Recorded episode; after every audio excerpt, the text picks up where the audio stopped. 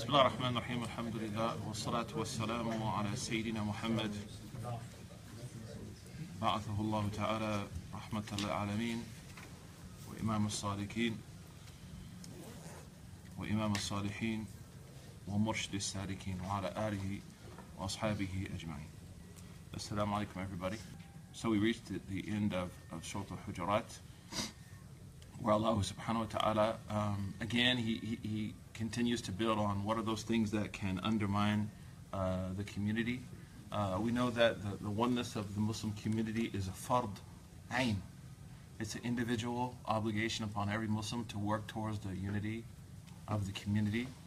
Hence, unless it's like extreme situations, it's absolutely for, forbidden to divide the community, uh, to split the community. Um, that doesn't mean that we don't, uh, that we're a monolith. That means that we are, we should be a community that appreciates differences, interpretation, differences in practices, as long as it doesn't clearly and explicitly violate uh, the foundational principles of our religion. There's a number of reasons why people tend to uh, divide the community.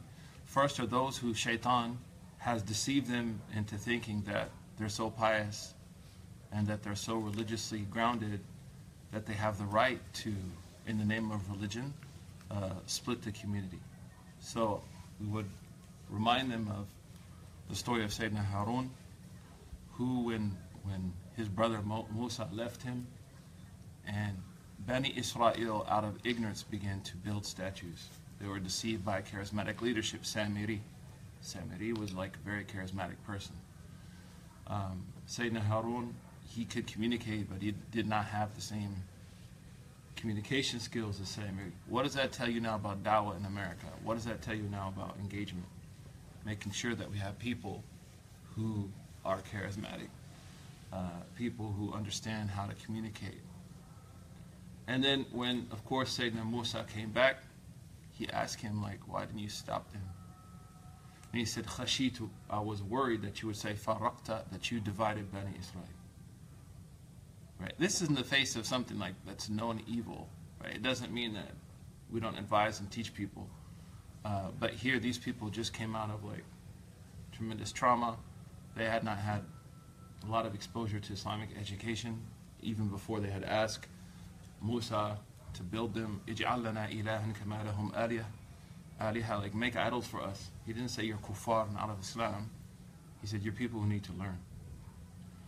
Uh, other examples are the Prophet wasallam, who on Hajj, uh, when people came to him, and these are in, those were major issues, secondary issues.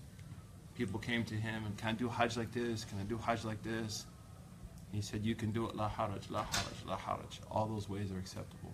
And as we talked about on Saturday, as one of my teachers used to say, like if somebody just studied the science of qira'at and the great like respect and, and, and and Arabic language also uh, scholars had in differences, natural differences as well as like serious substantive differences. Uh, they would see that, you know, there's tremendous patience and rahmah um, with each other as well as respect. So the first tends to be rooted in like ignorance. Um, and oftentimes people want unity in things which we shouldn't. For example, imalai. You know, that's not something like we can agree on um, because that's at the expense of other people. Um, things that are clearly haram, like let's all just be together. So let's go out clubbing and make it rain. it's not acceptable. Right? So usually ignorance leads to ir irrational conservatism, irresponsible liberalism. And, and when that's coupled, isolation, being isolated, uh, that also causes people to tend to reach conclusions which aren't really mediated by the community. So number one is grounded in education. Number two is to present, prevent from that being exposed to the broader community. The sinners, the saints, everybody. The Prophet said, La tashtami'u ummati ala He said, like the whole community will never agree on misguidance.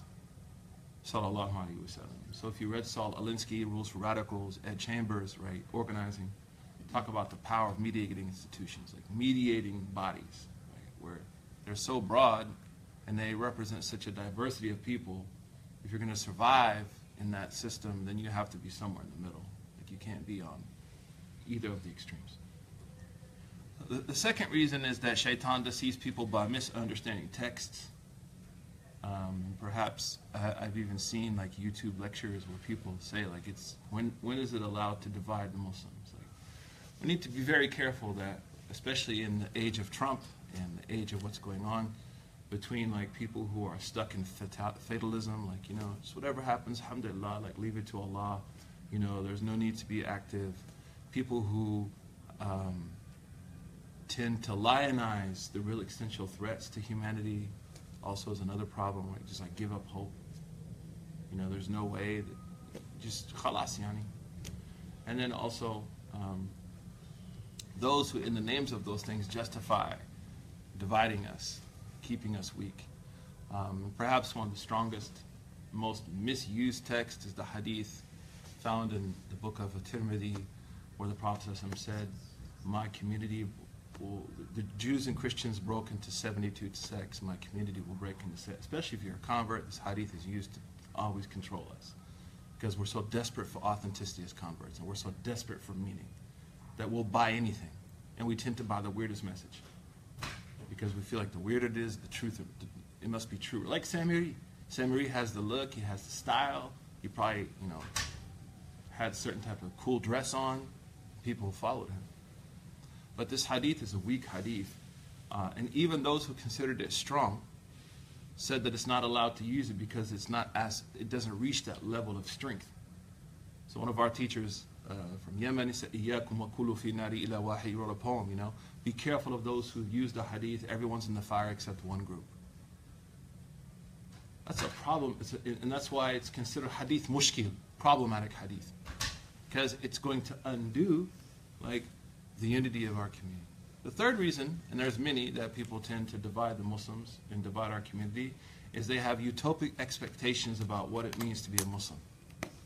So they, they project their own spirituality on others. So their private practice becomes a public maxim. So that person prays at night, they, they fast in the daytime, they're like really super pious, and they don't take into consideration other people's situations, other people's history, other people's emotional health, other people's financial health. So they're projecting now their sense of piety upon other people. Whereas as we read in Surah Hujurat, like there was some really ratchet stuff happening in Medina, man. Like backbiting, slandering, calling the Prophet's wife short. And, as we mentioned last week, teasing her. He qasira, used to say like she's really short. Um Salama, radiallahu anha. Who was saying that about her? Were pe- people that prayed Fajr, like people that weren't necessarily evil people, right? But the idea of a religious monolith. And when you comp- couple culture with this, so there's now a cultural expectation of religious practice, this actually is going to create problems. Whereas the Prophet wasallam, his community was made of people who were very saintly, people who were somewhere in the middle, and then people who may have not like been as adherent. And we mentioned that's why in Surah Al-Fatir, Allah says, ثم أورثنا الكتاب الذين اصطفينا من عبادنا فمنهم ظالم لنفسه ومنهم مقتصد ومنهم سابق بالخيرات بإذن الله. Allah says the book, the Quran, has been left to three types of people. Those who are like really super awesome, those who are in the middle of being super awesome, and those who aren't very awesome. It's really how you translate it, right? Those who have wronged themselves, they're sinners, but still Allah calls them ibadi. Number two, those who they're good and evil are somewhere kind of equal. And then those sabiqun bil khayrati bi those people who do the best. So the community is by no means a monolith. Right? It has people that are, mashallah, extremely awesome, very pious, very adherent, people who are in the middle, people who are struggling.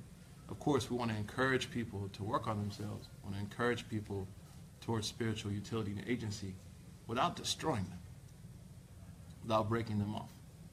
And that's why the Prophet ﷺ mentioned it before in the hadith when he made the Sahaba cry and he left them. The hadith of Tirmidhi also Sayyidina Jibril came to him and said, Go back to them. Allah has ordered you not to leave them like this. Don't leave them giving up. So he came back to them, sallallahu alayhi wasallam, and he, he brought like peace and love to their hearts. So, see like sometimes people are deceived.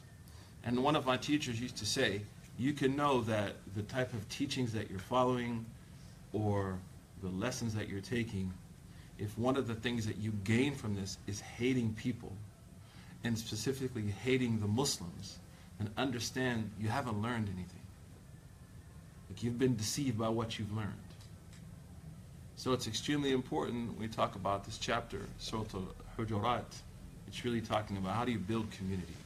And that's why it deals with like real issues, right? Backbiting, slander, false news, making fun of people, calling people by nicknames, right? It, it addresses the things that have to be dealt with uh, in a community in order to scaffold and do other things. So that takes us now, alhamdulillah, to the last kind of portion of the chapter that also talks about steps to crafting a community. Community is not something that happens inadvertently. Like Muslims, I think sometimes we think like one ummah, khalas, alhamdulillah. No, like I have to work to be part of an ummah. Right? I, I have to invest, you know, in my character and patience in being in a community.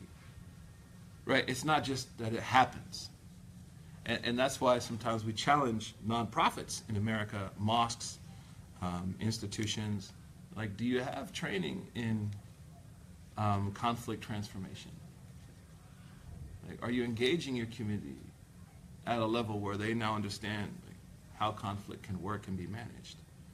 Right? Is there an idea of like membership where like you learn certain things before you just become a member of a community? Yeah, you can come pray, alhamdulillah, and worship, but like if you're going to participate in the process of the future of the community, and perhaps there are some steps you should take before you engage that process. We're not thinking at that level. And that's why we, we tend, every city I go to, there's always two mosques, right? Or three. So it's like, yeah, first there was this one mosque, it was built by some uncles, you know, in the 60s and 70s. And then there was this big fight, and then there's a new mosque that was built, and then they got in a fight, and then there's another mosque that was built. And now we're seeing millennials and Generation Xers saying, you know, we need to build our own mosques. So it's not stopping, right? It just keeps replicating. And then Generation Y will get mad at us and create, you know, Generation Y mischief. We, we must ask why, right? So I would suggest that you, as you leave, you think about how you can engage a community and talk to them about what are the skills necessary to be like a good ummati of Muhammad. This is really what this chapter talks about at an individual level. So Allah subhanahu wa ta'ala says, A'udhu billahi minash shaitan rajim, Ya ayyuhalladhina amanu, O you who believed, ijtanib, the word ijtanib is one of the words, our scholars in usul fiqh that say means, that means something is haram. Ijtanib, because ijtanib means to leave immediately. Uh, the Prophet sallallahu he said, وما نهيت وما نهيت عن وما نهيتكم عنه فاجتنبوا Right? Whatever I told you to stay away from, leave it immediately. It's one of the foundational principles of our law. يعني الأصل في الحرمة اجتناب right that like our, our fundamental relationship with something that's forbidden is to avoid it so when he says اجتنبوا that means إن الله حرم عليكم it means Allah has prohibited for you this thing the word ijtinab is used because not only does it imply the actual act but also what's called sadd dhura'iyah it also implies avoiding the things that may trigger the action. So now we can think about it from a healthcare perspective, emotional care, psychological care, that the prohibitions of Islam, we have what's called muharramat al-wasail and muharramat al-dhati. Things that are haram in themselves, like drinking alcohol, right? And then what's called haramat al-wasail, things that aren't haram, but may lead to haram. So depending, on the person, al-wasail could also become forbidden. So for example, if I'm I'm somebody that has a history of alcohol addiction, okay, may Allah bless us inshallah and help us and our family members and those we love. And then I get invited to the Christmas party. And I know there's going to be a lot of alcohol there. So I go to the sheikh or I go to my parents or my spouse or whoever. I'm saying, you know, um, hey, like, because I do believe when you ask for religious guidance, you should also consult your family members. So you ask the sheikh, the sheikh tells you haram, halal. Maybe the sheikh says, yes, hey, go ahead, it's no problem, right? Just go to the Christmas party. Then I go home to my wife and she's like, well, you know, baby, you have this history of alcohol addiction, maybe like it's not good for you. So it's always important when it comes to social issues, cultural issues. Not only do you talk to the sheikh, the sheikh's going to give you the ruling, right? Islamic guidance, but also you talk to people who know you. The sheikh doesn't know you. Doesn't know like your history. Maybe we didn't tell him everything or tell her everything. But muharramat al-wasa'il are those things that are initially halal, but maybe depending on the context of the person, became forbidden. So, for example, in Mecca, when the Prophet ﷺ said, "Kuntu nahaytukum an al-qubur, ala fazuruha." In Mecca, he said, you know, don't visit the graves. Is visiting the graves haram? No. But what did people used to do with their dead? They used to worship them. So because those people are like new Muslims, that may be a trigger to take them back to what they used to do. But then in Medina, go ahead, visit the graves, no problem. Because like they've educated themselves. There's some very profound, uh, when we talk about Islamic Sharia uh, guidance, that it usually takes into consideration the triggers and the act. The triggers are called al-wasa'il, asbab, things that may cause me to fall into this issue, and then what's called muharramat dhati. Now the questions are going to come, can you go to that party? It's makruh. Right? It's makruh. And, and, and disliked usually is, in the Malikis we say, something disliked becomes permissible if you have a need. Some people ask me, like, I have to go to this thing because of like networking, or I need to speak to colleagues in an environment where we can talk about things in a different way. Jaiz, allowed, unless someone has like a history of like issues or problems. See that? So it's it's profound. Unfortunately, dictatorships have gone buck wild with this and made a lot of things that were halal haram to protect themselves. So, for example, women can't vote. Why can't women vote? Because you know, if people go to vote, they may like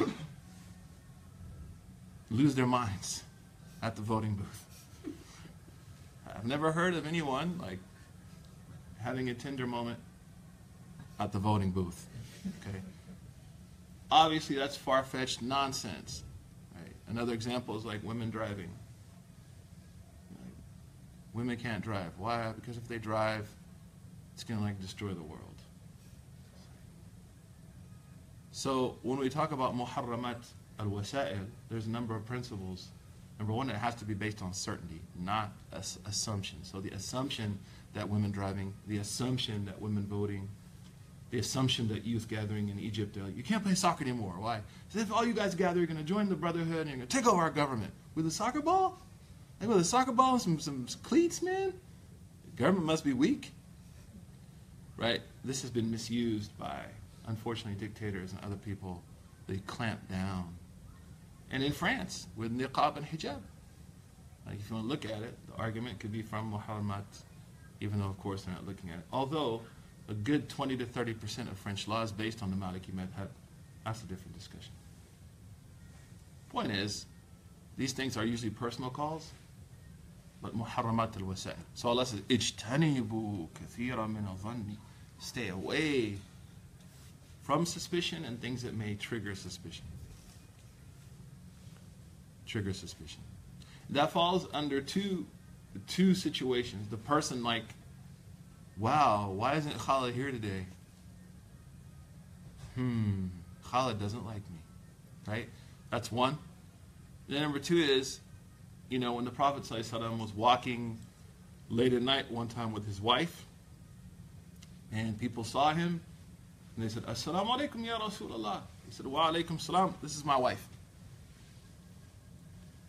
To dispel from their hearts like any bad assumptions of the Prophet. So it falls into two situations, right?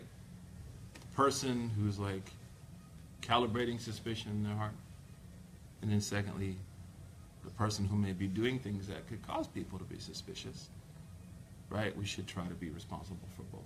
The word dhun in Arabic uh, means that there's two probabilities, and I'm not able to, to make tarjih. Like I'm not able to say which one is right, which one is wrong.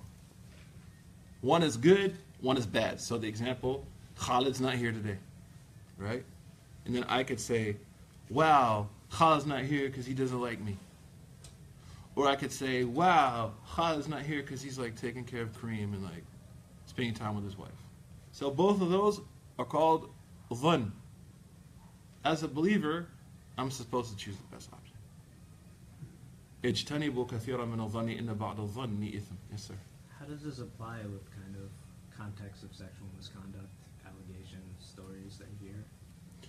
I mean, that's different because you have people coming out saying, multiple people saying they've had these experiences, right? You have some evidence as well. Well, one is happening. I don't have any clear-cut evidence, right? I, d- I do think, um, you know, in this situation that you're talking about, you have, if, I, if I'm assuming, No, I'm, I mean broadly. I don't necessarily mean Specific. situation, but like I But- think often people are like, we, we should assume the best of this person. We shouldn't just pass judgment. You know, it's often so you have issues that like are, are legal issues, right? Things that are going to go to court. I think we have to ride with, like, in general, kind of the court process, right? Uh, when it comes to s- lapses in ethics, like, at the end of the day, no one can make a decision for you on these issues. That, that's one of the challenges that we face, is like, we're expecting one body or one group of people tells how we should think about something. You look at it, you look at the evidence, and you make a rational decision, not an emotional decision. And then that's fine. So someone looks at, say, certain evidence, right? And they feel like, you know what, it looks like there was some abuse of power here. Okay, like the world. Then the other person looks at it and they're like, you know, I don't, I'm not convinced. Okay. Neither of you are going to go to hell.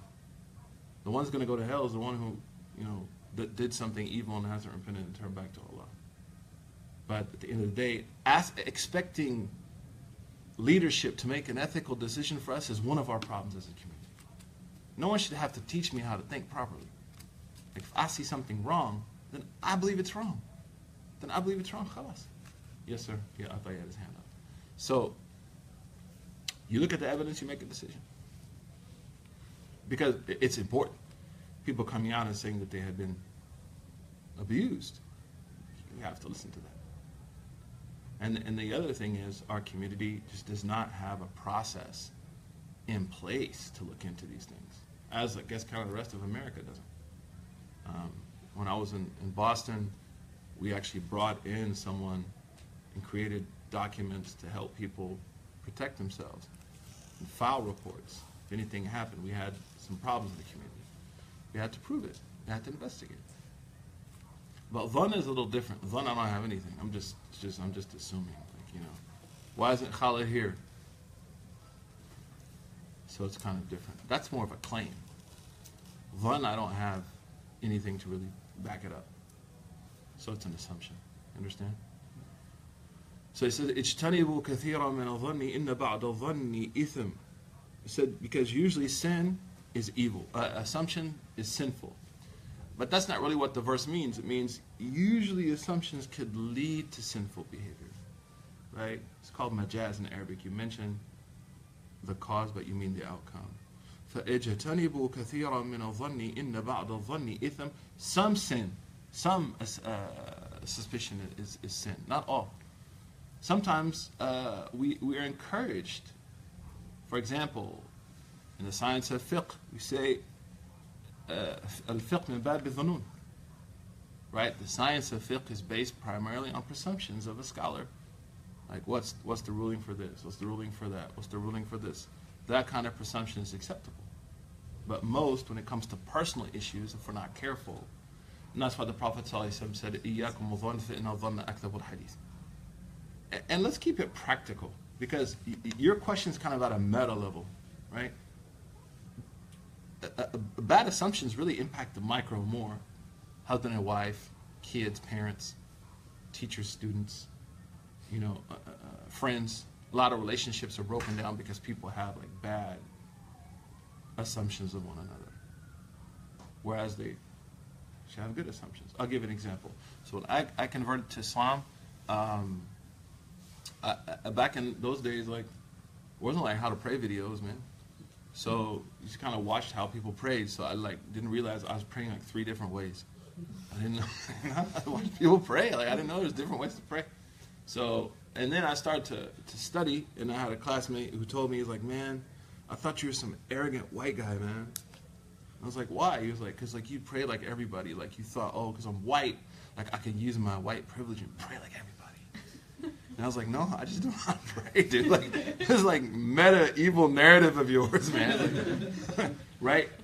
That's an example of like sulvan that impacts people. And, and we need to understand that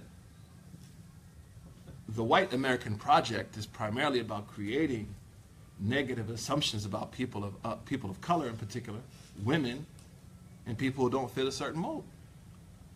So those constructions definitely are embedded in us. We have to be very, very careful how we see people and the assumptions that we come to when we see people. Because that could be rooted in su'ul. That's why the scholars of hadith, I mentioned before, when they would come across someone who's majhulul hal, who is really unknown, they would say, this person's unknown, so that doesn't allow that person to be taken as a rawi, as a narrator, but we consider them sahih because we have to like assume everybody's good. We don't take hadith from them because of not knowing who they are. But the assumption is that they're good people. Because the Prophet said, Kullu bani Adam wulida ala al-fitra. Everybody is born good. Sallallahu alayhi wa sallam. So, اجتنبوا كثيرا من الظن إن بعد الظن إثم. So stay away from suspicion. Suspicion. ولا تجسسوا uh, he says اجتنبوا كثيرا من الظن إن بعض الظن إثم ولا تجسسوا تجسس means to spy uh, a jasus is a spy tajassus means that I get involved in things that were kept away from me that, that aren't impacting me not impacting my life directly not based on an assumption and that's why the process forbade us to like listen to conversations that don't pertain to us Prophet said, whoever tries to follow the evil of people, Allah will expose their evil. So there's like a general rule, unless it's impacting people and harming people, we should avoid dipping, as we used to say in Oklahoma, dipping into people's business. Right? وَلَا تَجَسَّسُوا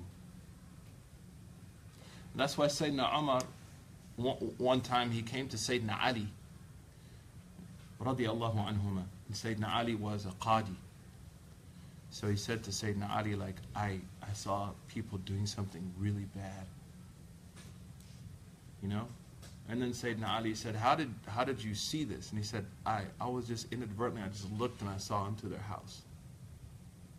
And he said, if you tell me who they are, this is tajassus. Like, if you tell me who they are, this is considered first. Because, like, you look in their house for me. Like I didn't mean to. I was just like that, right? How that tajassus. So, you know, I get questions like, is it okay to look at my wife's phone or my husband's phone without their permission? This is tajassus, man. And, and unless there's like a real reason, right? And, unless there's something concrete, not assumption, not suspicions, not insecurities, right? If my husband comes home and he smells like alcohol and cigars. And I'm like, where have you been? He's like, I was at the Ibn Arabi, Arabi Zawiya. maybe, like, maybe there's a reason for concern, right? Like, that's a very real issue. And there you may, you, you have the right to look into the situation because it's your children, it's your family, it's your honor, your dignity, and vice versa. But for no reason except an insecurity, right? For no reason except some kind of issue I, I open up my roommate's computer to see what they're doing.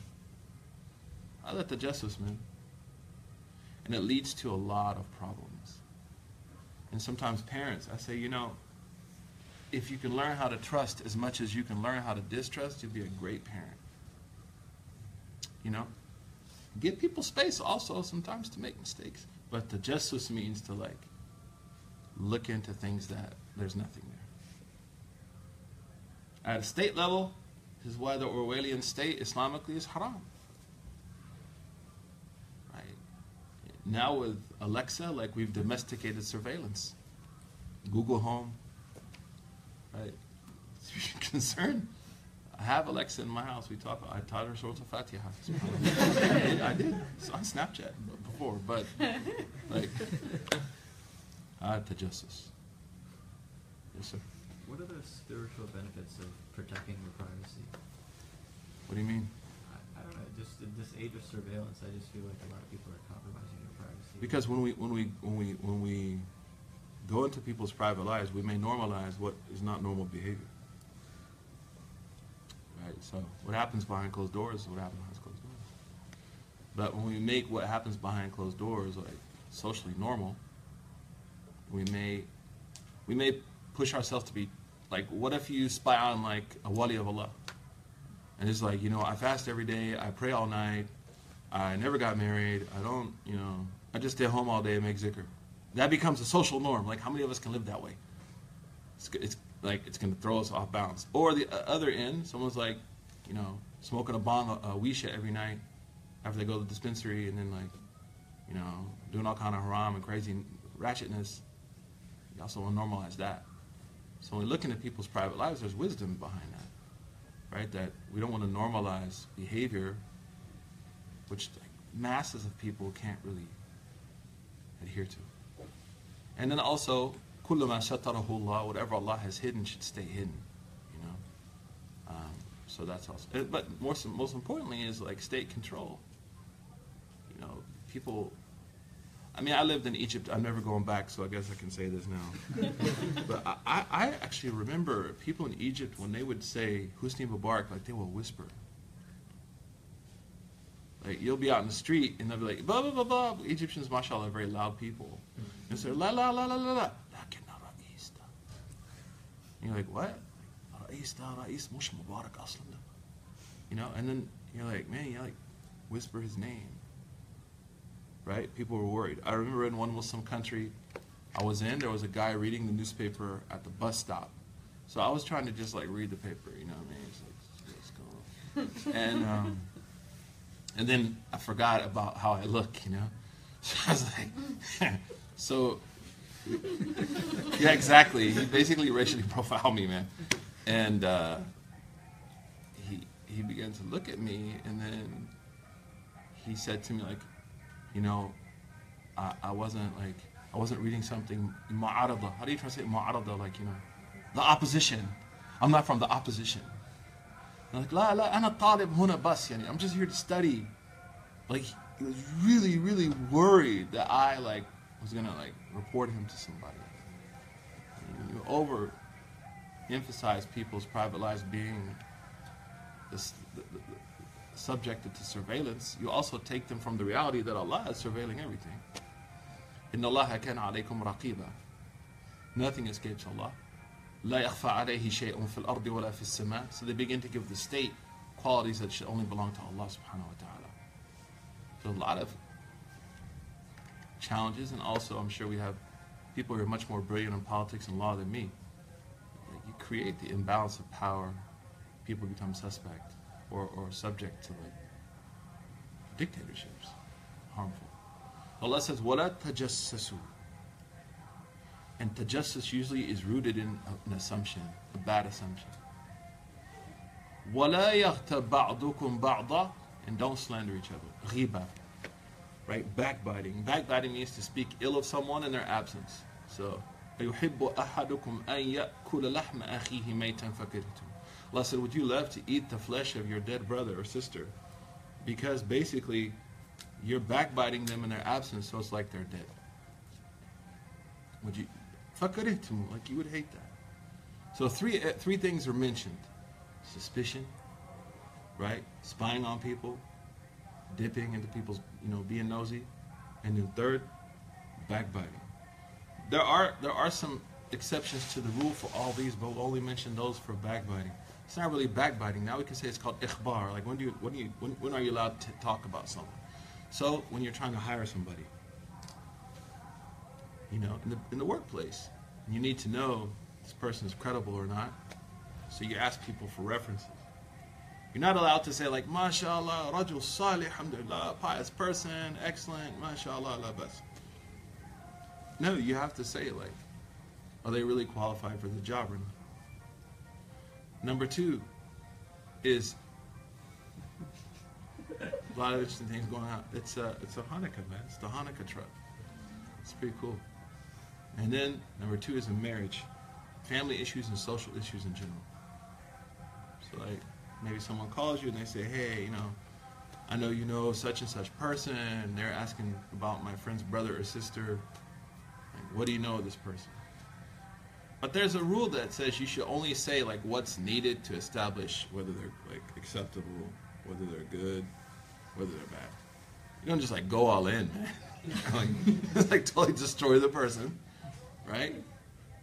But you say what needs to be said. In front of a mufti, it's allowed basically to say. So when Hind uh, comes to the Prophet and she's complaining about Abu Sufyan, and she's saying, you know, he's he's shahih, mean, he's like uh, he's worse than a miser. He has shuha. That's like a bad thing to say about somebody's husband, man. But the Prophet doesn't tell like, oh my God, like how could you say that about your husband and stuff, azim, right? So if someone's being physically abused, sexually abused, emotionally abused, in those situations, there's no backbiting. When we're sitting with clinicians, right, healthcare providers, uh, and we're asked questions, you know, about our health, about situations in our lives, there's no backbiting in those situations. So in general, those kind of things, right? public, the benefit of the public is at stake. Someone's personal health is at stake. Their emotional and mental health is at stake, or other people may be harmed. And that's the last is like being able to tell people in authority if someone's doing something that's really wrong. So like law enforcement, for example. None of that falls under ghiba. None of that falls under ghiba. Then Allah subhanahu wa ta'ala says, وَاتَّقُوا اللَّهَ إِنَّ اللَّهَ تَوَّابٌ الرَّحِيمُ." Then be dutiful to Allah, establish His obedience. Allah is tawab. Tawab is the one who like forgives always. Right? The one who always forgives. So if you come to Him, if you repent to Him, talked about it before. Rahim. We, we mentioned what the word Rahim means in Surah Al-Fatiha. The next verse was sent because the Prophet ﷺ, when he conquered Mecca with his Sahaba, he wanted to make a statement about social justice and equality. Alayhi salatu wasalam. So he asked Sayyidina Bilal to make the adhan. Sayyidina Bilal, he made the adhan on top of the Kaaba. The Prophet told him, go on top of the Kaaba and make the adhan. Also, Abdullah bin Umm Maktoum, blind man, another situation, also made the adhan. Like, subhanAllah, you know, the foundations of our deen, the call to salah, was led by a person of color and a person with a disability. Allahu Akbar. The Sayyidina Muhammad sallallahu alayhi wasallam, when he did, he did that, like Abu Sufyan and all these other people got upset. And they said, like, how can a black man stand on top of the Kaaba and make adhan? How can a blind man stand on top of the Kaaba and you adhan is salah? Allah said this verse, Ya ayyuhan nas, O humanity, inna khalaqnakum min dhakarin wa untha. We made you from a male and a female. وَجَعَلْنَاكُمْ شُعُوبًا وَقَبَائِلًا And we made you into nations and tribes. لِتَعَارَفُوا So you can get to know one another. Ta'aruf is a word which means duality and responsibility. So, after 9 11, the, message of like, you know, America needs to learn about Islam. No, no, we need to learn about each other. This is ta'aruf. Ma'rifa is I learn. Ta'aruf, we both learn. And it's something profound. So, usually, we tend to think of it like I'm blaming someone, I'm free of any responsibility. But if I see something wrong, I now also share in the process. So opportunities for ta'aruf should take place. That's why like one-on-ones in communities where we have like like here, there should be like a one-on-one system for our students where like you go out with lunch to some, with someone or have coffee with someone, like you talk. Or people who come to this halaqah, like there's opportunities where you actually hear personal narratives. Personal narratives are powerful, man. You hear people's stories. You hear people what, what they've gone through. Right? And that that carries over with you through your life. So you may encounter similar situations. You're able to tie that into this personal narrative that you heard from somebody. And then you become empathetic. You become like that change maker. Fata'aruf. So Allah said, you know, lita arafu. We created you not to hate each other. Lita arafu. We created you so that you can get to know about each other. We talked about what what ma'rifa means, right? To really invest in knowing people through experiences and through learning their history. Inna akramakum indallahi atqakum. The most honest and pious, uh, the, the most honorable of all of you is the one who has taqwa. And the only one who knows taqwa is Allah. And, and we, we need to be very careful of the idea of tasawwuf or Sufism, where we, we praise the leaders of the tariqah in ways that they should not be praised. Like, mashallah, man, my sheikh is like such a wali of Allah. You can't say that. That's what gets us in trouble, right? Every single one of us have a heart, have kidneys, inshallah, have a liver, right? Wear glasses when we read too much, right? All those things remind us that we're on equal footing. I respect people, and I, I respect them because they've earned my respect. But taqwa, that's why you cannot find one hadith where the Prophet says that person has taqwa, that person has taqwa. Because Allah says, "Huwa a'lamu bimani taqa." Allah knows who has taqwa. So what does that mean? Imam al-Tahawi says, وَالْمُؤْمِنُونَ كُلُّهُمْ أَوْلِيَاءُ الرَّحْمَنِ He says in his book on Aqidah, all the believers are walis of Allah. All the believers are people of taqwa. So I just assume, mashallah, everybody is the same. Al-Hasan al-Basri used to say, I will not leave a room until I feel I'm the one in most need of Allah's rahmah out of everybody in the room. Even though, mashallah, man, Sayyidina Hassan al-Basri is like one of the great, great scholars. And the Prophet sallallahu alaihi wasallam, "Inna akramakum indallahi atqakum." The most honorable of you are those who have taqwa. That doesn't mean like if you have a sheikh and a tariqah or a guide, no problem, alhamdulillah. But don't praise these people too much. And don't put these people in a place where the Sahaba didn't put the Prophet because that leads to problems. Wallahi. And people should also not want that. You know, my, my teacher used to tell me, um,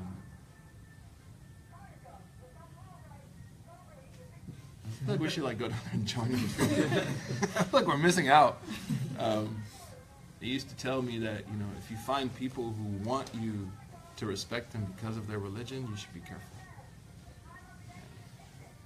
You know who I am, you know, blah blah blah. You know, that's a problem. Imam Ibrahim ibn Adham said, "The greatest day of my life." He was like the Imam of his time. Was when I went to a mosque to pray, and the janitor didn't know me and threw me out of the mosque. I said that was the best opportunity to like work on my soul. You know, to be, be humble. And it can affect that person's private life. Like if we praise people too much, and then, you know, they go home and their kids are like, I hate you, dad, or I hate you, mom. And they're used to people praising them all the time. That creates a problem. Now, don't go to people and tell them you hate them. I'm saying, like, we should be normal. Inna akramakum indallahi atqakum. When Sayyidina Umar, the woman corrected him in Jum'ah, which is authentic, by the way, according to Al-Khattabi. You know, he didn't like get upset. He's like, okay, it's cool. I made a mistake. Khalas. Nobody said to her like, "Oh my God, like I can't believe you just corrected him. Like you're gonna go to hell. I hate you." Stuff You know, like, it was all gravy. Like that was normal. That's a sign of a healthy community. It can have mature conversations with leadership.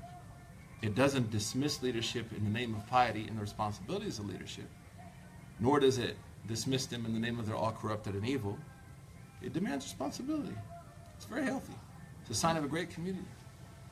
So Allah says, Inna akramakum indallahi atqakum. Look, Sayyidina Bilal, Sayyidina Suhaib, this blind man, it doesn't matter. Piety is with God. And God knows who's pious. Here we learn something because I told you that on the day that the Prophet conquered Mecca, he left the Kaaba built on the wrong foundations.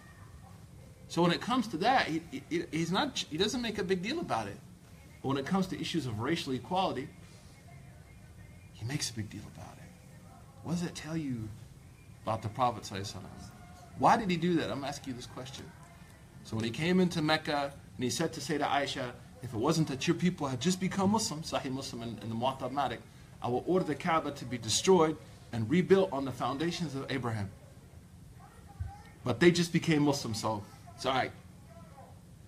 But when he sees them getting upset about people of color leading the prayer, right, and a blind man uh, calling to prayer, he reacts, makes an issue out of it. He, re- he reacts institutionally.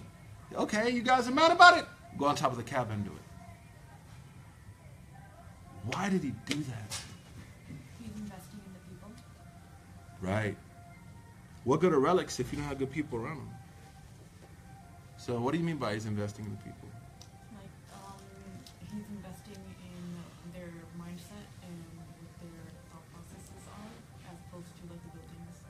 He, he gets the bigger picture, right? Excellent. What else? Yes, sir. Who's concerned about the rights of the people and the plight of the disenfranchised and the ones who might be subject to being undermined in society systemically? Yeah, Luther Vandross, if you know who that is, probably don't. It's probably a good thing. He, he has a song called A House is Not a Home. Right? A masjid is not a masjid. What he meant is like if a house doesn't have love in it, then it's not a home. Right? So if a place of worship doesn't respect people and love people, it's not a masjid. If an institution or religion is not able to like look after people, give them a sense of value, I don't care what you call it. So a house is not a home. A masjid is not a mosque. An ummah is not an ummah. Right? If it can't, you know, address this problem. So it puts people first. Now, if we look at how most masajid ran, are we putting people first? Right? And this is not to create a. I think masjids by the are usually doing a great job. It's not easy, right? It's not easy. You know, I, I was really upset after what happened here a few weeks ago. I heard some people, even Muslims in government, saying like, you know, all these mosques in New York are just ran by extremists and crazy people. Like, get out. That's not true. Right? Mosques in New York uh, tend to be somewhat more old school because our population, people coming to New York, are old school. But you have like Muslims giving back. I mean, you have a lot of work happening in New York City. You have poor people being fed food every Wednesday night, Wednesday here, lunch, powerful student organizations, you know, uh, the masjid in Harlem, Imam Siraj's, I mean, but also a lot of us have had experiences in certain communities where we felt like the institution and the building were put before people. And the Prophet sallallahu wasallam wants to say, people, right, before relics, people before the immaterial.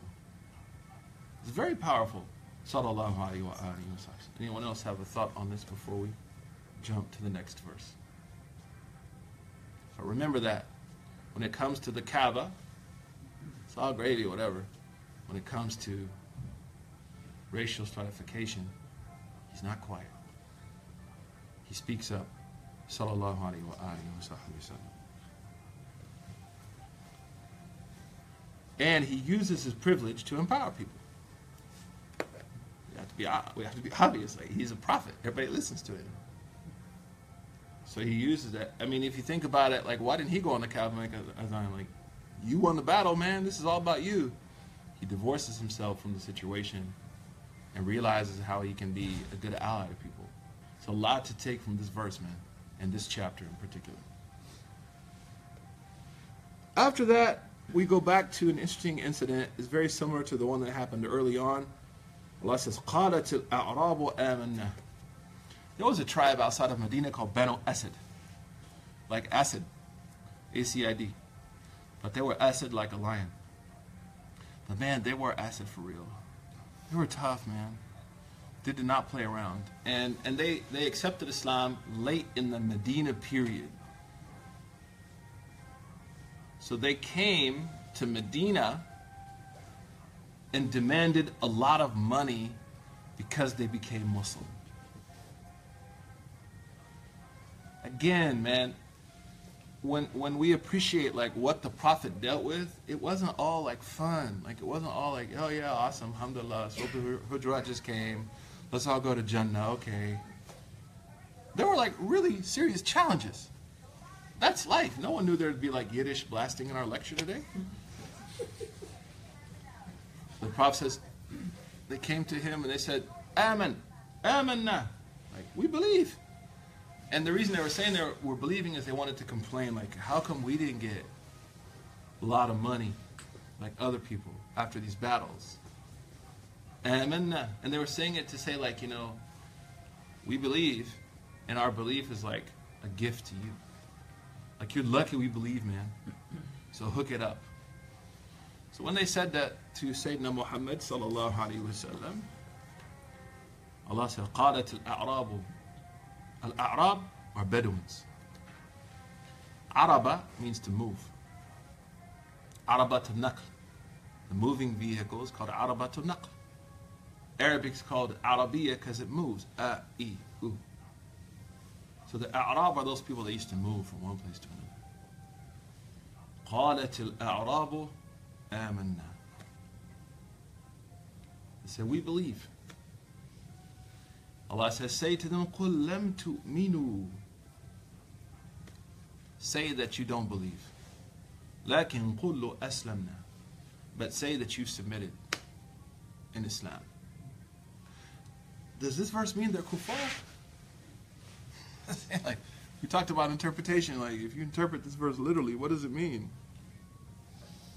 Kulam tu'minu. Like, you don't believe. So if you don't believe, then what are you? You're like a disbeliever. So, here's a verse that scholars had to interpret because obviously they're not disbelievers, but there's a problem with their iman. So Imam al-Tabari, he said, these people had not been Muslim enough to bring into balance their words and their deeds. Their words are more than their deeds. Right? So when it says "leb tu minu," means bi a'malikum. Like you the, the actions that you've done so far, right, are not in concordance with what you say you do. And also we learn something about da'wah. I'm worried. You know, I'm old, getting older, so I guess I can start to assume, put these glasses like this. An old man's position. But I worry about da'wah where it's just like, I'm awesome, look at me. You know why you should follow me? Because I'm Suhaib. Like, today I woke up and I was Suhaib. I went to sleep tonight and I'm Suhaib. It's, it's, it's concerning. Whereas Allah says, Udu'u ila sabili, call to Allah. You know, like call people to the greater things. So here we learn something. Amanna, like we believe. No, don't boast, man. Don't get it twisted. So Allah rebukes them and says, لكن قولوا أسلمنا. Say you've submitted. So submission, so that's what Tabari says, آمنا قل لم تؤمنوا بأعمالكم. Like your actions don't show you as believers. ولكن قولوا أسلمنا أسلمنا بألسنتنا.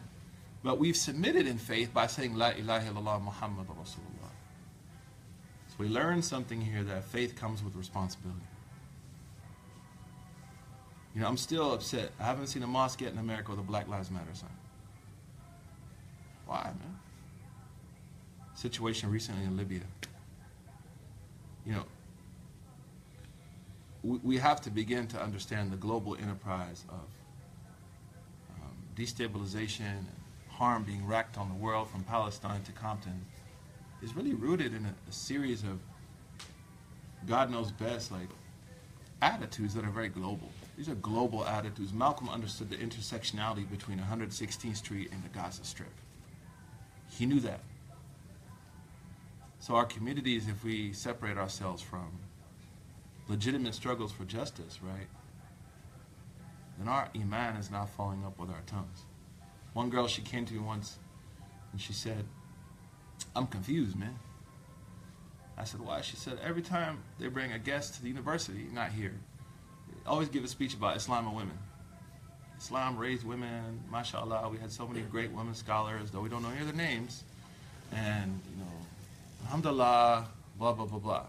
And then she said, so after I heard this lecture, I went to join the MSA, and they were like, women can't be on the board. Like, well, I thought Islam raised women. Like, I just heard this lecture about like Islam and women, and now I can't even be involved in, in like leadership in my community, right? Or the masjid. That's like al-sinatina bila a'malina, right? That's professing iman, not living iman. So Allah said, قُلْ لَمْ تُؤْمِنُوا Right? You don't believe means your actions have not reached the level of the things you say. قُلْ لَمْ تُؤْمِنُوا وَلَكِنْ قُولُوا أَسْلَمْنَا وَلَمَّا يَدْخُلْ الْإِيمَانُ فِي قُلُوبِكُمْ Because iman has not, complete iman, iman has not entered your heart. Right? Of course, there were believers like La ilaha illallah Muhammad Rasulullah. What, what it meant here is like a, a, a higher level of faith. We learn something like to be invested in people. When I hear people tell me, no, I'm just worried about the young men in our community. Like, you know, mashallah, I'm really worried about the young men in our community. And you're like, okay, let's raise money to hire like someone to work with the young men in our community. Oh, no, I'm okay. Like, we weren't a community of talkers. You never see a narration of Sayyidina Ali saying, I'm a believer. Sayyidina Abu Bakr used to say, I think I'm the greatest hypocrite. Even though he's not, right? introspective personality. Say to Aisha, when she would narrate that verse from Surat Al-Fatir, in Thumma uh, indeed we gave the book to those who are wronging themselves, those who do good and evil, and those who are the best, she used to say, evildoers like me. Like she considered herself from the first group. فَقَالَتِ الْأَعْرَابُ آمَنَا قُلْ لَمْ تُؤْمِنُوا Right? You haven't believed yet. وَلَمَّا يَدْخُلِ الْإِيمَانُ فِي قُلُوبِكُمْ And that's why, honestly, you know, I respect sometimes Muslims who are active and like doing good things and may not necessarily conform to quote unquote religious or like religiosity as defined by the community. Like if people ask me who's the most pious Muslim 2017, I'm like Linda Sarsour. I don't know her heart. Just know the work she does. Sister Ilhan in Minneapolis, Brother Rami Nashashibi. Like these are people I feel like are out on the front lines. People fighting for like healthy food options for kids in neighborhoods, like that's that's prophetic to me. Right? And not talking a lot about it. So Allah says, قُلْ لَمْ تُؤْمِنُوا وَلَكِنْ قُولُوا أَسْلَمْنَا وَلَمَّا يَدْخُلِ الْإِيمَانُ فِي قُلُوبِكُمْ And Iman has not yet entered your, your heart, meaning your actions haven't equated to what your hearts profess. Your hearts and your actions aren't uh, equal. وإن تطيعوا الله ورسوله لا يلتكم من أعمالكم شيئا إن الله غفور رحيم And then Allah subhanahu wa ta'ala discusses the importance of obeying Him, obeying the Prophet in a general way.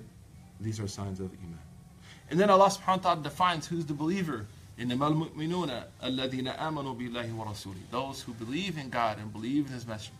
ثم لم يرتابوا And they don't doubt. What that means is, doesn't mean you're not going to doubt, because doubt, doubts are part of life.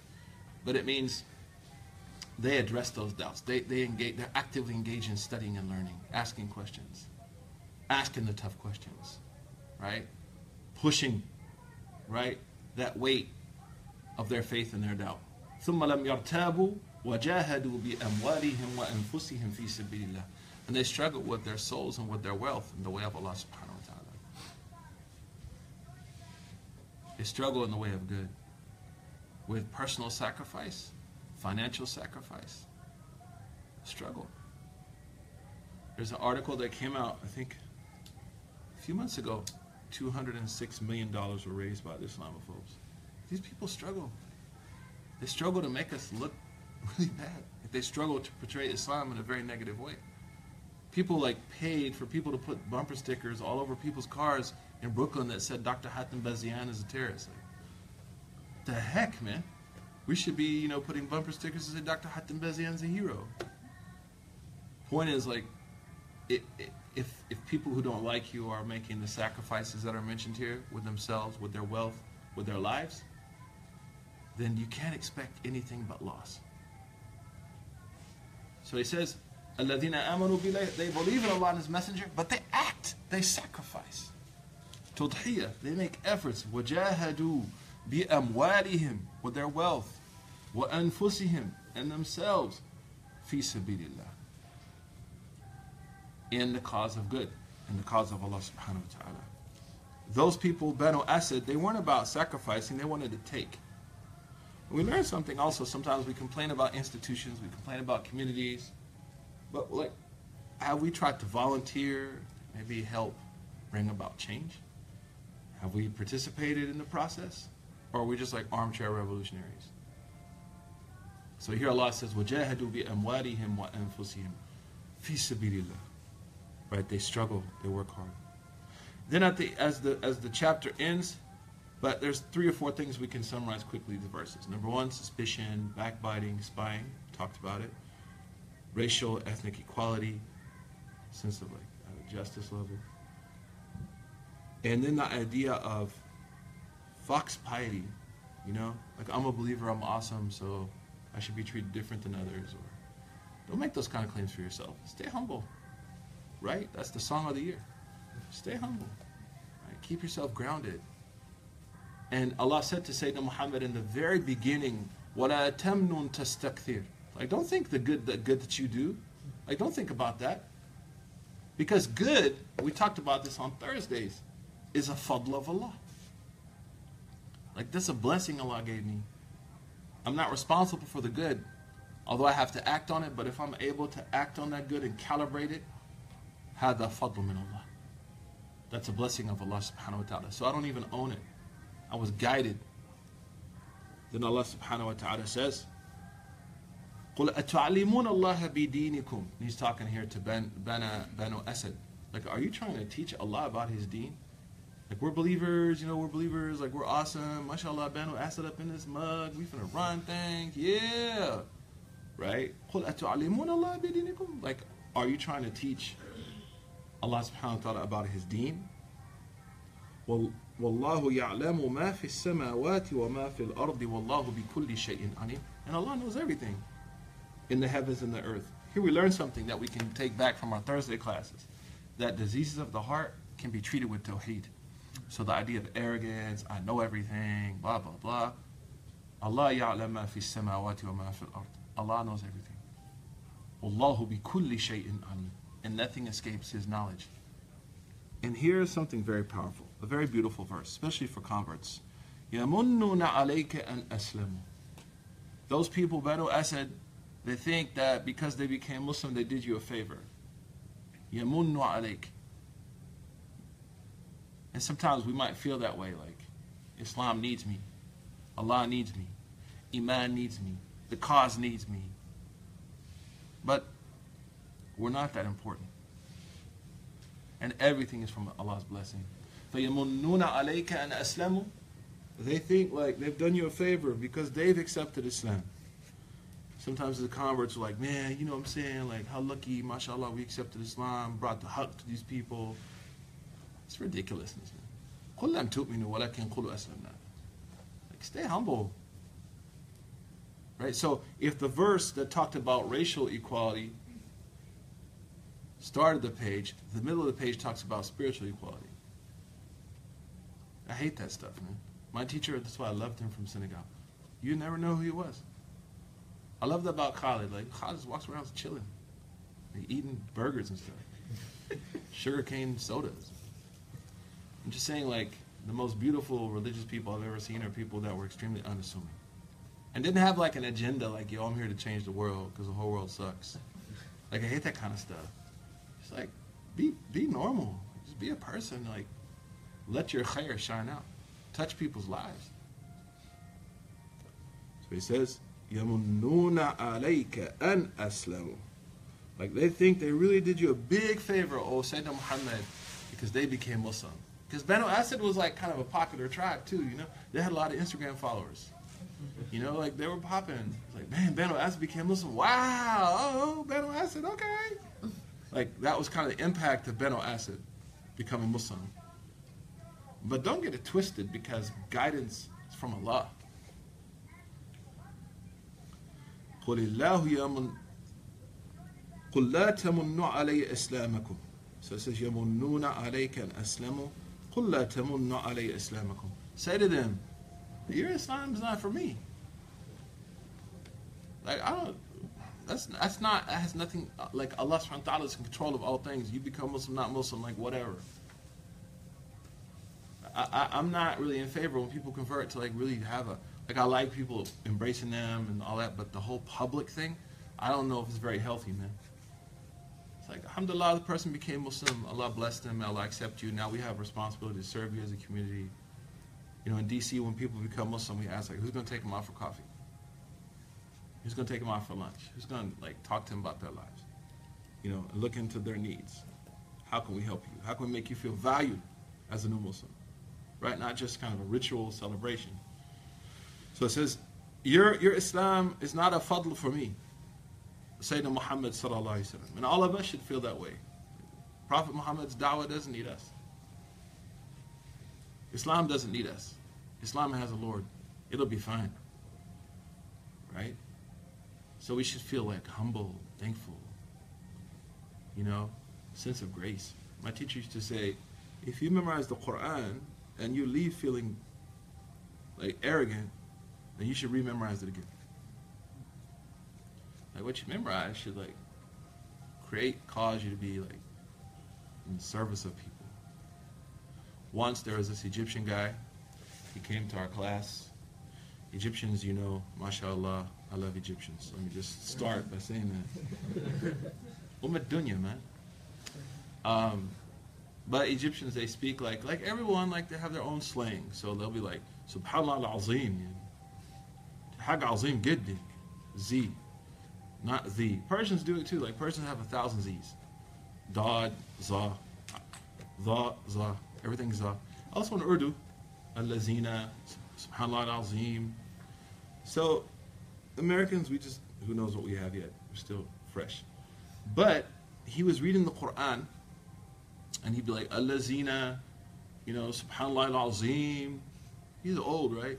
So I had to read Surah Nisa that day. Fourth chapter. It's hard. Surah Nisa is the hardest chapter. So I was like, man, this freaking Musri uncle is like taking my time, man. And I was in college back then, so I had to study. So I felt sorry for him. By Allah's grace. So يا عمي فضل معي اجلس شوية بس يعني صحي الزي بتاعك. I said like let's sit man we need to work on this zay man. My teacher was teaching because I was being selfish. I was like yo if I teach him right and then he goes and reads he'll read quicker. So it wasn't like I was being a good person, like I had an agenda. so we fixed it. Allah subhanahu wa ta'ala akramahu wa I blessed him, Allah blessed him to read it properly. So then he went and read. So then I went to read. And then my teacher said, you know, you don't have any class today. I was like, freaking Egyptians, man. He said, You already took your class. Because what I what you learned today, I can't teach you. And that's what I wanted to always see my student do is like prefer people to themselves. Like I, I was like, yeah, exactly, yeah. that was my agenda the whole time. I'm such a good person. Can I have my class now? But he was like, you know, that that's what I want to see my students do. Like I don't want to see them, you know, treating people badly, man. Right? So Allah, the Prophet said, "La tamu- your Islam is not a blessing to me. So Allah, the, the Prophet, Allah says, وَلَا تَمُنُّوا عَلَيَّ إِسْلَامَكُمْ بَلْ بَلِ اللَّهُ يَمُنُّ عَلَيْكُمْ But Allah favored you with this. إِن كُنتُمْ أَنْ هَدَاكُمْ لِلْإِيمَانِ إِن كُنتُمْ صَادِقِينَ بَلِ اللَّهُ يَمُنُّ عَلَيْكُمْ Allah blessed you and favored you and هَدَاكُمْ and He guided you to Islam. إِن كُنتُمْ صَادِقِينَ Imagine right now, like, if it wasn't for the guidance of Allah, I wouldn't believe in Him. If it wasn't for the guidance of Allah, I wouldn't be saying Subhanallah. بل الله يمن عليكم أن هداكم للإيمان إن كنتم صادقين And then the verse ends, إن الله يعلم غيب السماوات والأرض The unseen, the unknown is only to God. والله بصير بما تعملون And Allah is aware of everything you do. Subhanahu wa ta'ala. So alhamdulillah, we finished Surah Al-Hujurat, a few small thoughts. Uh, we're going to take a break for uh, a while. We'll start again in February with Surah Al-Jinn. Inshallah ta'ala. Any questions before we disperse? Yes, ma'am. Regarding backbiting, uh, the, I know like you had to uh, get forgiveness from the person as well uh, because you could backbite from that person, but uh, on that person, but then you could hurt their feelings by saying like, oh, I heard such and such about, about you, or said such and such about you. Yeah. So ideally, you know, one of the things when you realize when you read text, you're like reading an, i- the ideal situation. So ideally, like if you backbited someone, ideally you're supposed to go back to them and say, "Listen, I said all kind of ratchetness about you. Please forgive me." But Imam Ibn Taymiyyah makes a good point, as well as other scholars. Like, what if that creates a bigger problem? You know, like, so if if I legitimately believe that saying that may create a bigger problem, than I shouldn't. You understand what I'm trying to say? So let's say I backbited this hat. This hat thought I loved it. Favorite hat, loves me. Yeah. And then I'm like, oh, I feel so bad. I have to go tell the hat I backbited. So I tell the hat, Mr. Hat, just assume it's a person. And then after that, never speaks to me again, Yeah. creates this enmity, right? Maybe it's not a good idea to do that. Also, it's not allowed to backbite yourselves. Nobody, nobody ever asked that question. So, for example, it happens all the time. People getting married, and they ask the stupidest question you can ever ask. Tell me about your past. You didn't marry in the past. And what, what, what they mean is like your sinful past. Prophet said, Kullu ummati mu'afun, everyone is forgiven illa al-mujahirin, except those who expose themselves. First of all, it's not allowed to ask people. Secondly, you shouldn't tell them. Of course, it's like a mental health issue or some kind of physical health issue that may impact the marriage. Right? If, for example, I had someone reach out to me once and say they have herpes. Do they have to tell people? I said, of course, you have to tell people, like, potentially going to marry because you have this virus, right? Right? That's different. Um, mental health issues. Right? Uh, um, abuse in the past sometimes can really come back to haunt a marriage. You know, those those are things that should be talked about. But like the dirt, the evil, nobody should be talking about that stuff. Asking about it. Yes, ma'am. Regarding the question she just asked about um, not telling the person, so you're saying that some of the scholars um, advise that we shouldn't in this case, do you like should we just like make dua for the person, like Yeah, you can you can you do can do good to them, in, in their behalf or something like that? or try to correct what you said to the other. The best thing is to go to the people that you said it to and be like, you know, I was wrong. What if it was like a group of people you can't get in touch with? Make tawbah, repent to Allah subhanahu wa ta'ala. And then if it comes public, you have to come out and say, you know, I made a mistake, you know, um, because now the person's been hurt publicly? Um, do charity, khair, speak good of them, make dua for them. Make dua for them is not, I mean, that's easy. They're already, we're already making dua for each other. But I think like other acts of good, charity, trying to correct it if possible. And maybe you can correct it through actions, like being with them. You know, maybe if I said, this hat is such an evil person, no one should be his friend, and you see me hanging out with him. Oh, but that makes me look bad. Well, that's my problem. You know? Buy that CD when I go downstairs. any other any other questions? So inshallah, we'll, it, was, it was a pleasure uh, being with you guys this semester. Alhamdulillah, first time out. Please forgive me. I'm sure there's a lot of shortcomings. Um, it's been a long time since I taught, actually, so I was kind of nervous. Um, but inshallah, we'll meet in uh, February uh, and start Surat Jinn, inshallah. Yes, sir. No, I have a kind of a stupid question, but when You're stupid. Why are you asking? curious, All right, so it's a curious question. It's not a stupid question. Don't be self-deprecating, man.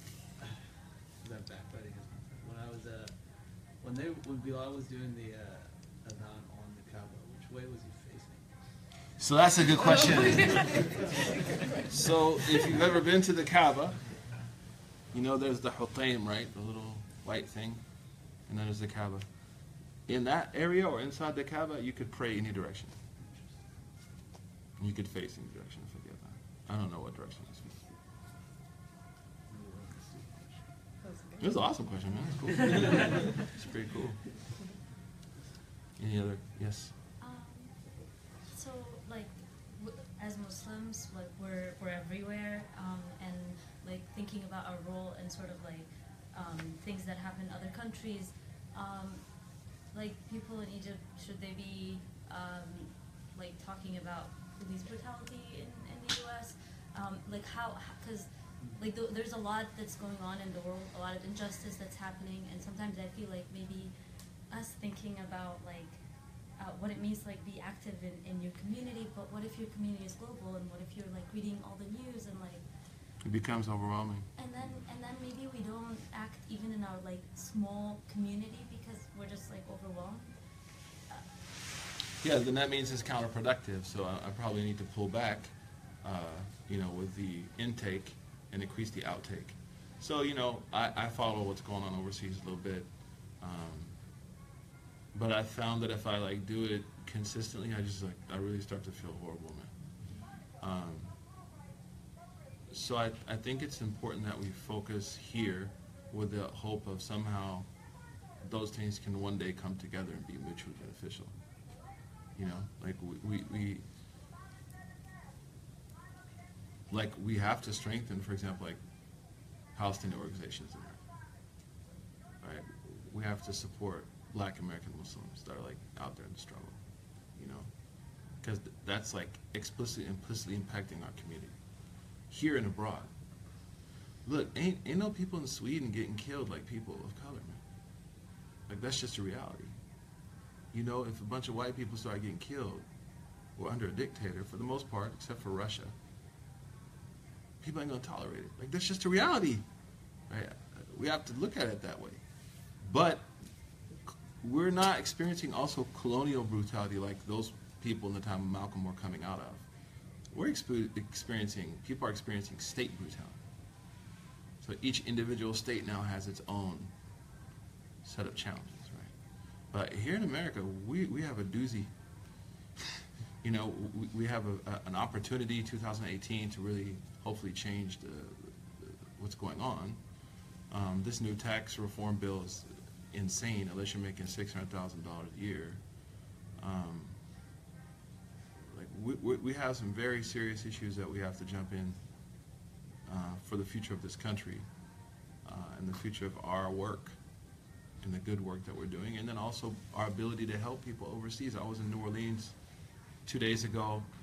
Uh, the community of New Orleans is not a big community, but like the work they've done in Somalia, like it's incredible. Like just targeting certain things and sponsoring certain things, right? Um, there was a community in West Africa like building wells. All they do is build wells. They have access to clean water. So I think we have to focus here with the goal of trying to address the broader problems there. Because we've, we've domesticated a lot of things in the last year politically that are really unacceptable. You know, uh, and that's concerning. But we have great opportunity as a community. Our diversity as a community is like we're represented everywhere. And you know, I think six or seven millennials were elected into office um, just this last go around. That's a great thing. It's how we're reacting as a community. We have a Muslim guy running for governor in Maryland uh, and Michigan. So you know, we have to struggle. I encourage you guys to be involved in those things, inshallah. Any more questions, inshallah? It's a pleasure spending time with you all. Barakallahu feekum wa sallallahu ala sayyidina Muhammad wa ala alihi wa sahbihi.